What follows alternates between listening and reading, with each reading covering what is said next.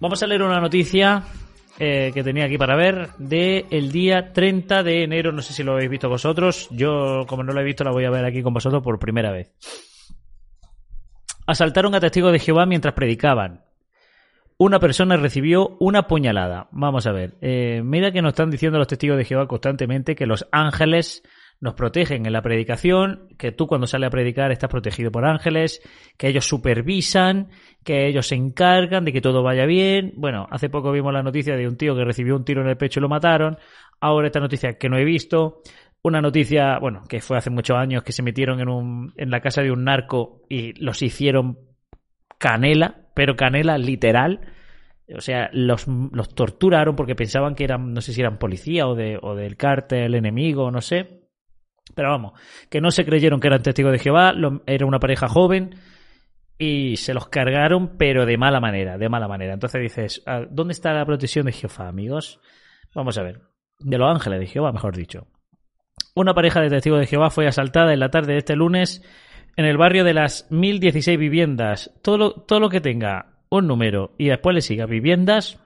Es que yo no sé para qué se meten ahí. ¿Para qué te metes ahí?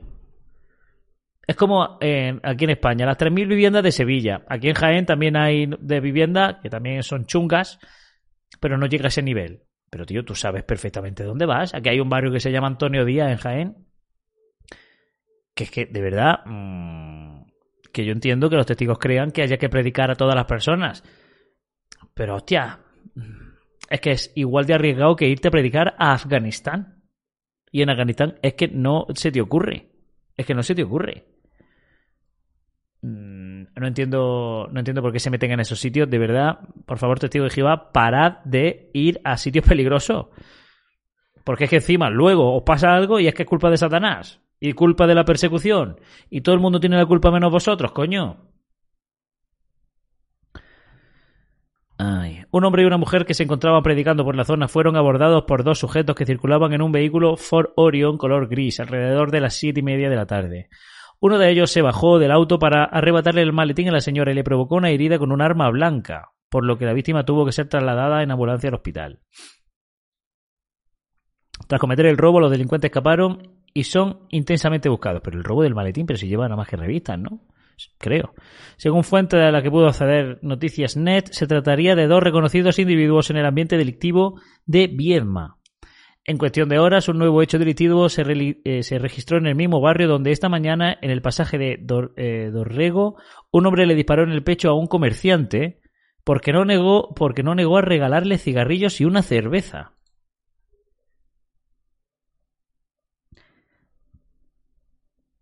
Vamos a ver, testigo de Jehová.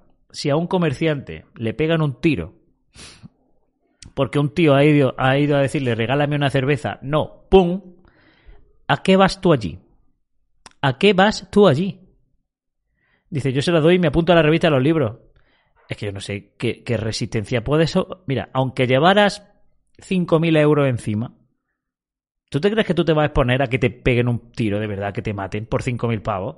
Pero ni, ni, por un millón de euros, coño, que es que te van a matar. lleves el dinero que lleves, joder.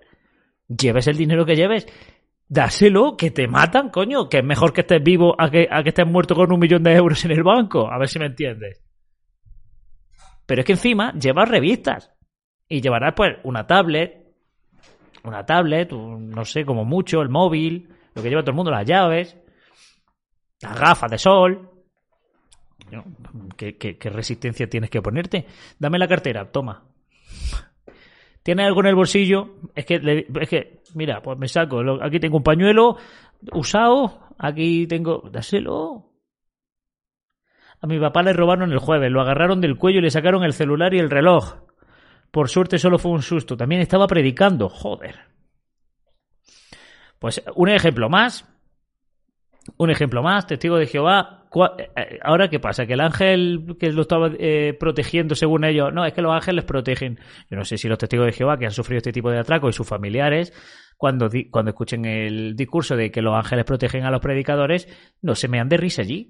Es que no, sé, no sé cómo se lo creen. No, pueden decir, oye, tío, creo que por lo menos o algo yo lo hice mal, o mi ángel estaba en ese momento mirando otro sitio. No sé. Mike, nueve meses.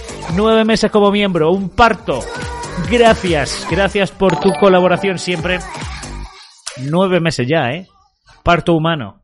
Pero eso, testigo de Jehová, por favor, no os arriesguéis, no vayáis a sitios peligrosos, que no hay nadie, que no hay nadie vigilándoos, de verdad, que no hay nadie protegiéndoos, nadie, que lo único que os puede proteger es vuestro sentido común, que lo único que os puede proteger es, es eh, lo que le protege a cualquiera. A mí no se me ocurre ir con un fajo de billetes por Antonio Díaz. Y luego encima, si me roban, la culpa encima la tiene Satanás o la persecución, ¿no? Coño, si veo que allí hay, se mueve droga, se mueve eh, delincuencia, pues, hostia, pues voy a intentar hacer todo lo posible para no pasar por ahí. Vamos a intentar que el mundo no es eh, rosa. Vamos a ver. Eh, así que por favor, testigo de Jehová, precaución, no os protege nadie, está más que demostrado. nadie os vigila, estáis desamparadísimos. Cuando vais a predicar, vais solos. O sea, si miráis alrededor y no hay nadie, es que vais solos. No hay nadie invisible protegiendo. Por favor, eh, cuidado.